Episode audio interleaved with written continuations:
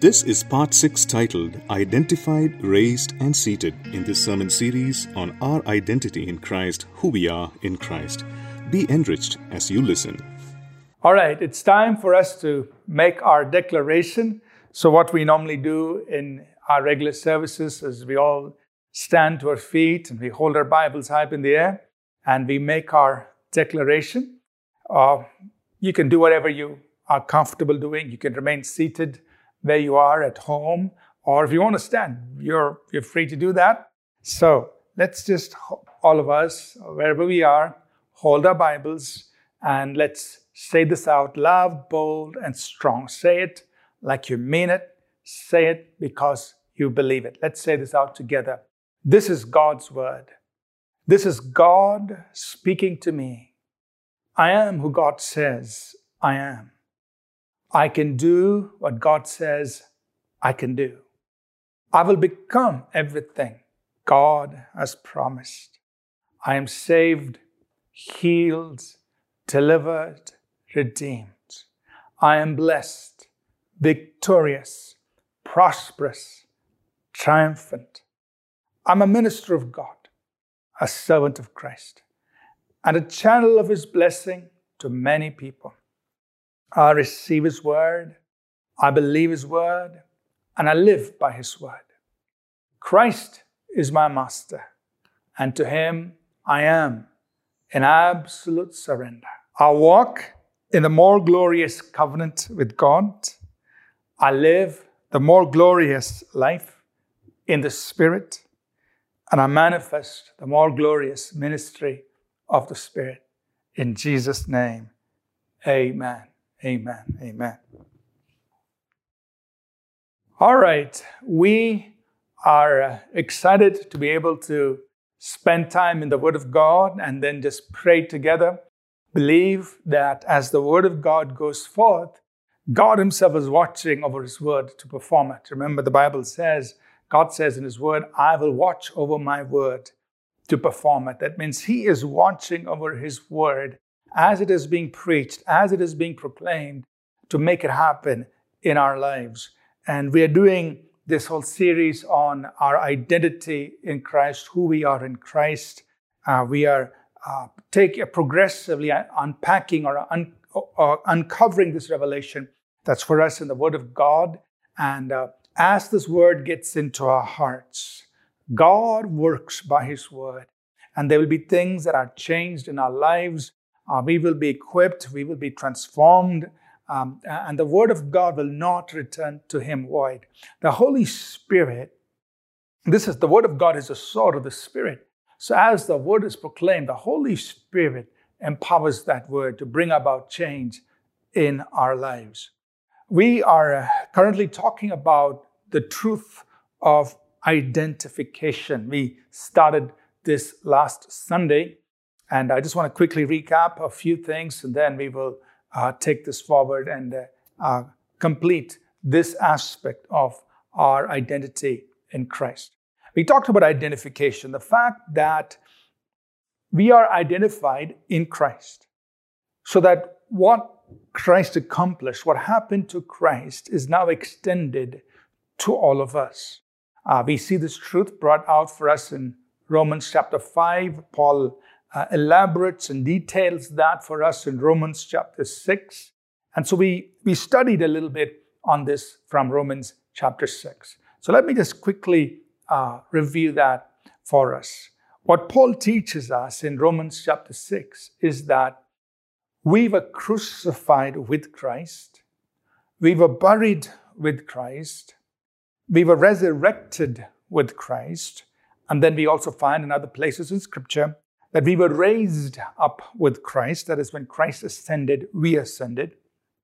And we are seated together with Christ. When Christ was exalted at the right hand of the Father, and He was seated there at the right hand of the Father, we were seated with Him because of our identification in Christ. Now, this is not just theory. This is not just something, we talk about, which is nice intellectually, but this is truth that can transform our lives and affect our lives very, very powerfully.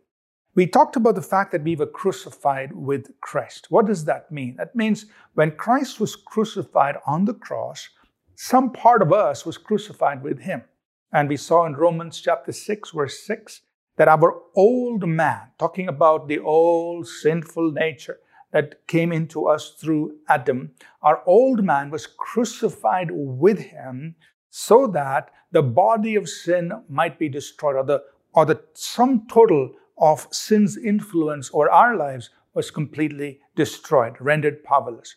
So as far as you are concerned, as we are concerned, or the new creation is concerned, the old man is gone and the power of sin over the new creation is broken. So the new creation is no longer a slave to sin, and something you must know and really live by. So that's the first part. We are crucified with him. The old man is gone. The power of sin of our lives has been broken. We are buried with him. Secondly, we said that. To be buried means it's a transition. We have moved out of this realm into the next realm. So everything of the old has no claim over us. And we must understand that. We are buried with him. The old has no claim over you. Just like we illustrated last time, that if a person dies, nothing of this world has any more claim over him. He could have huge debt, he could, whatever, as far as earth life is concerned, there's no more claim over him. He's gone. He stepped over on the other side. And that's what happens to us. When we are buried with him, we are separated from our old life. Things of the old have no more claim on the new creation. That's who you are. Now, what we're going to do is we're going to talk about the remaining three aspects that are given to us in Romans chapter 6, as well as other places in Scripture. And then I want to explain what this means to us today. What does it mean for us in everyday life? And a little bit on how we live out of it. Paul details that for us in Romans chapter 6. So we are crucified with Jesus. We are buried with him. Paul also tells us in Romans chapter 6, and we read this in verses 3, 4, and 5, that we have been raised up with him. And he tells us specifically that we have been raised to walk in newness of life. This is Romans chapter 6 and verse 4. He said, just as Christ was raised from the dead by the glory of the Father, even so we also should walk in newness of life. So when Christ was resurrected, we were resurrected. And that is telling us that God has brought us in to a brand new life, a newness of life, a new way of living. It's a totally new life. It's like somebody who's been born again. And that's what we've said. We are born again. And so as believers, we must understand that we have been given newness of life, a new way of living. And life there is talking about the God kind of life, the Zoe kind of life. So to be resurrected means I've been raised up to live a brand new life. The life that I now live, that you and I live now, is the God kind of life, a life that is directed by Zoe, the life and the nature of God that he's given to us. So it's a new way of living, very different from the old life that we had before coming in to Christ. Not only have we been resurrected with Jesus, the Bible also says that we were raised up together with him. That means when Christ ascended, you and I ascended. And we find this in two places.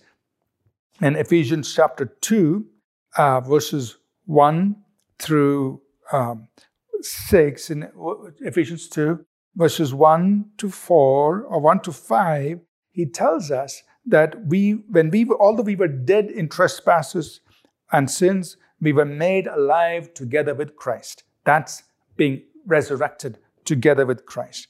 Then he says over there in verse 6, and he raised us up together. That's the ascension part. He raised us up together. So when Christ ascended, you and I ascended. What does that mean? Paul explains to us later in Colossians 3, he says in verse 1, 2, and 3, if you then were raised with Christ, that means when Christ ascended, you and I ascended. So we were raised with Christ. He says, seek those things which are above, where Christ is sitting at the right hand of God. Set your mind on things above, not on things on the earth, for you died and your life is hidden with Christ in God. So to be raised up together with Christ means I've been taken out of the patterns and the systems of this world. That means you and I, as new creation, we do not pattern ourselves. We are not controlled and influenced by the ways and the systems of this world. So he says, set your affection on things above, because your life is in God. It's hidden in God. Our life is not under the influence of the world, because we've been taken out of that, spiritually speaking. We've been taken out. We've ascended. We've been taken out of what is in the world. And John tells us that in the world, there is the lust of the flesh, the lust of the eyes, the pride of life, and the whole system of evil and rebellion, the darkness that dominates in the world. We've been taken out of it. So that, again, has no right of influence over the believer. That's something we have to understand, because we've ascended. When Christ ascended, we ascended. The new creation, new man, has been taken out of the systems of this world. That's why in Peter, he's writing in 2 Peter chapter 1, verse 3, he says, you are partakers of the divine nature, that through these, the exceeding great and precious promises, you might escape the corruption that is in the world through lust. So in the world, there is corruption, moral degradation. There is evil. But he says, you escape that moral corruption. You escape that. Why? Because we've been taken out. Spiritually, when Christ ascended, you and I ascended. So we don't have to be subject to the things that dominate and influence people in the world. And finally, back there in Ephesians chapter 2 and verse 6, he also tells us, we've been raised up together and made us sit together in the heavenly places. So when Christ was exalted and seated at the right hand of the Father, he says we were made to sit together. So we are seated with Christ in heavenly places. What does that mean? It means we are in a place of spiritual authority and dominion. And you as a believer need to understand that. That's your rightful place in Christ. You are in a place of authority and dominion, and you can cause that authority and dominion to bear upon earthly life. God didn't put you there just for no purpose. The reason He has put us in Christ there is we can extend that authority and dominion here on earth. There is no higher place God could have put you and me. Just imagine. He says He has made us sit together with Him in heavenly realms. There's no other higher place He could have. So come be seated right next to me. And as believers, as new creation people, that's where we are. And we must understand that in the spiritual realm, He has placed us in that high place of authority and dominion. So when you and I confront Satan and his demons, we are fearless, we are bold, we walk with a sense of absolute mastery and dominion over Satan and his demons. Like the Apostle Paul wrote in Romans 16 and verse 20, he said, the God of peace will crush Satan underneath your feet. So we walk with that sense of authority and dominion when we confront Satan and his demonic spirits, because they are underneath our feet, and we have been made to sit together at His own right hand. So let's put all of this together. We are crucified with Him. The power of sin is broken. We are buried with Him. The old life no longer controls us. We have been resurrected with Him. We've given a new way of living, a new way to live. We are raised up with Him. The systems of this world of evil and rebellion cannot control us or dominate us. We are seated with Him. We are in a place of authority and dominion, a place of spiritual authority that we can exert here on earth. Now, what do we do with this truth? How do we live out of it? I'm going to touch on some of the things the Apostle Paul brings out for us in Romans 6, but I have to also mention that Paul extends what he's teaching from Romans 6. In chapter 7, he describes his struggle as an unregenerate man, as a man who lived under the law, who wanted to do good, but he had no power to do it. And then in chapter 8, Romans 8, he tells us about life in the spirit life. And that is also key on how we're going to live out of this truth. So we will touch on it on the 29th of August. We talk about a life in the spirit. But what does Paul teach us in Romans chapter 6? There are three key things that Paul teaches us. And I alluded to some of this last time, but I want to emphasize that, help us understand it. First of all, he says in Romans chapter 6, verse 6, he says, knowing this. So we must know the truth. He says, I want you to know this. Our old man was crucified. And then he talks about all the other things. So the first thing as a believer is you must know that you were crucified with Christ. That means the power of sin over you has been broken. You were buried. The old has no more claim on you. You've been resurrected with Jesus. That means you have a new way of life. And you say, God, I want to live this new life that I have in Jesus. It's the Zoe life of God. I want to live in the Zoe life of God. You've been raised up with Christ. That means you've been taken out of the systems of this world. The systems of evil and rebellion don't have to dominate you. And you've been seated with Christ. You've been put in a place of authority and dominion. So first, know it. Today, you know it. You've heard the truth. We've looked at some of these scriptures. Secondly, Paul says in Romans 6 and verse 11, he says, I want you to reckon it to be so. Now, the word reckon is in the King James Version, Romans 6 and verse 11, or also in the New King James. In some other versions, it uses the word consider it to be so. So likewise, reckon yourselves. Reckon. To reckon means to count as a fact. That means this is a fact, and I want you to consider it as a fact. The word reckon is actually an accounting word, where, you know, an accountant, he does his addition. And once he's done his addition, he knows that is the total. There is no doubt about it. He adds 2 + 2 + 2, 6. He knows, he's reckoned it. He's accounted it. It's 6. There's no other way. It is 6. He's reckoned it. And so Paul is saying now, reckon yourselves. That means this is truth. You know it. Now you need to accept it as truth. You need to consider it as truth. Reckon. Reckon it true for your own life. Reckon this truth to be true in your own life. And I'm repeating it again. Consider this truth to be true in your own life, that you are free from the power of sin, that you are free from the power of your old life, that you have been given a new way of life to live, that you have been raised out of the systems of this world of sin and evil and rebellion, that you are seated at the right hand of the Father. Consider this to be true for you. Reckon it.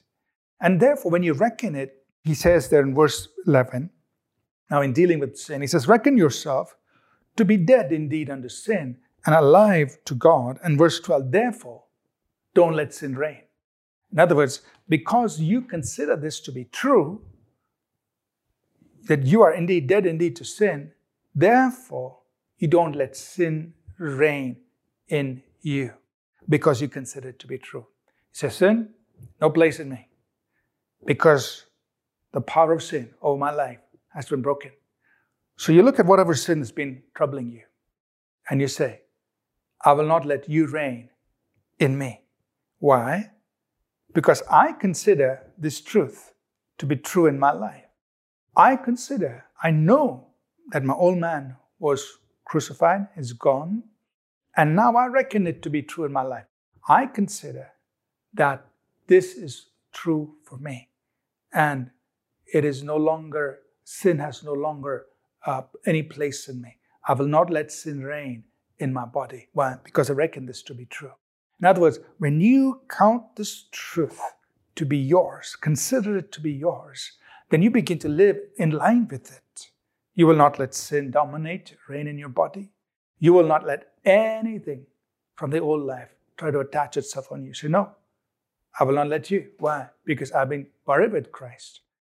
You will not let you will choose to live this new life. What does the Zoe life of God do for me? What does the Zoe life of God, how does the Zoe life of God express itself for me? Because that's the life I'm called to live. I reckon this truth to be true. I'm going to live according to this new life I have in Christ, this Christ life.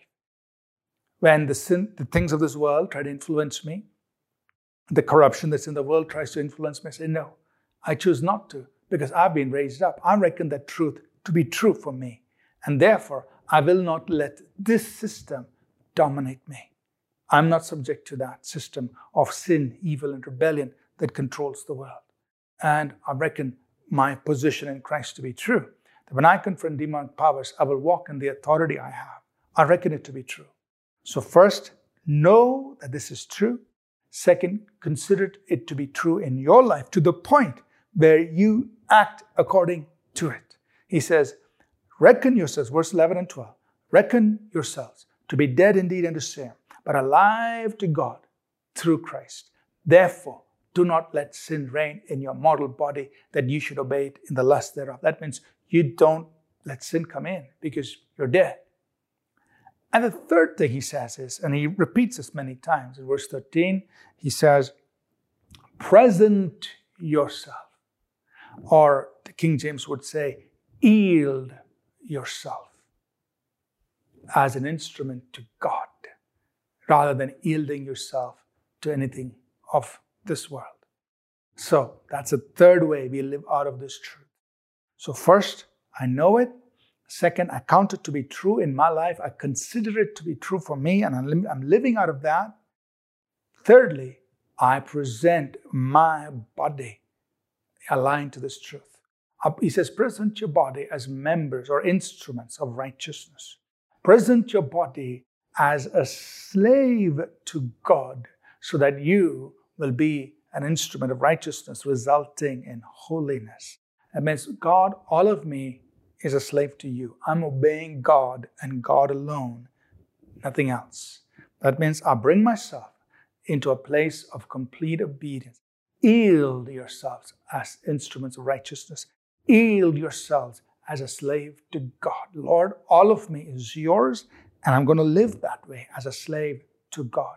And when you live that way, you will begin to walk in this truth, free from sin, free from the control of your old life, living in this new, abundant Zoe life of God, living free from the influence of the evil and corruption and systems of this world, and living from a place of authority. Know this truth. Consider it to be true for yourself, and yield yourself as a slave to Jesus Christ. Nobody else is slave. Slave to nothing else. I'm a slave to Jesus. And then my members, my body becomes an instrument. The literal translation there, it becomes a weapon of righteousness. It becomes a weapon of God here on earth. And so this, in essence, if I want to put it in a very concise way, at the essence of Romans chapter 6 and the truth of identification. Now, we're going to take some time to pray, but Paul, like I mentioned, continues and adds one more aspect to this in Romans chapter 8. And so we're going to get into that 2 Sundays from now. And that is very important to all this truth of identification. The truth of identification, it's telling us this is the truth. You've got to embrace it. You've got to live out of it. But one more thing, you are empowered by the Holy Spirit to live this truth. That comes in Romans chapter 8. We're going to dive into it 2 Sundays from now. So make sure you connect back on that message as well and continue journeying on this whole revelation of our identity in Christ. Today, we're going to pray. And as we pray today, I want you to say, God, I want to receive this truth. And I've heard this truth. I want to know it. I want to count it as truth in my life. I want to live like it is true, consider it as true in every aspect of me.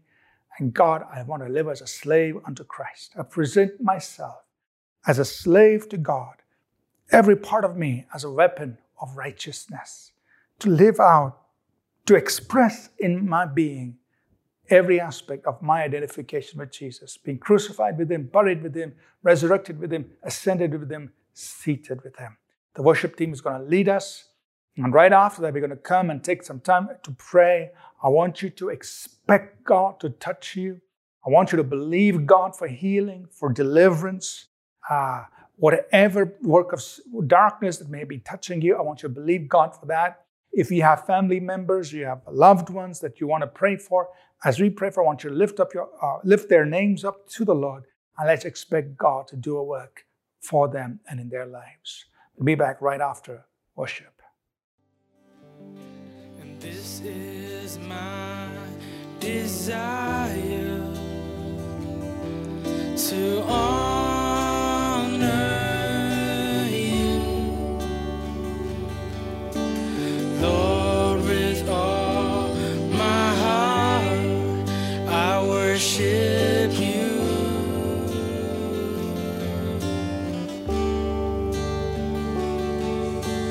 All I have within me, I give.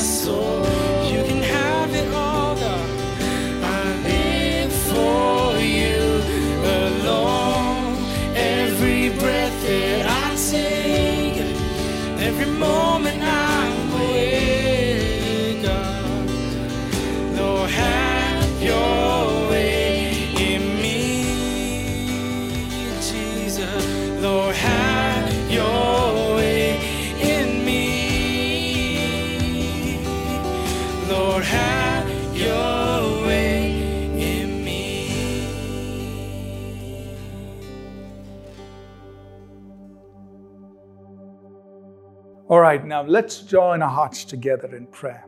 First, I want you to pray a very personal prayer and say, God, the fact that I've been crucified with Christ, buried with him, resurrected with him, ascended with him, and seated with him, I want that to be seen in my life, the way I live life.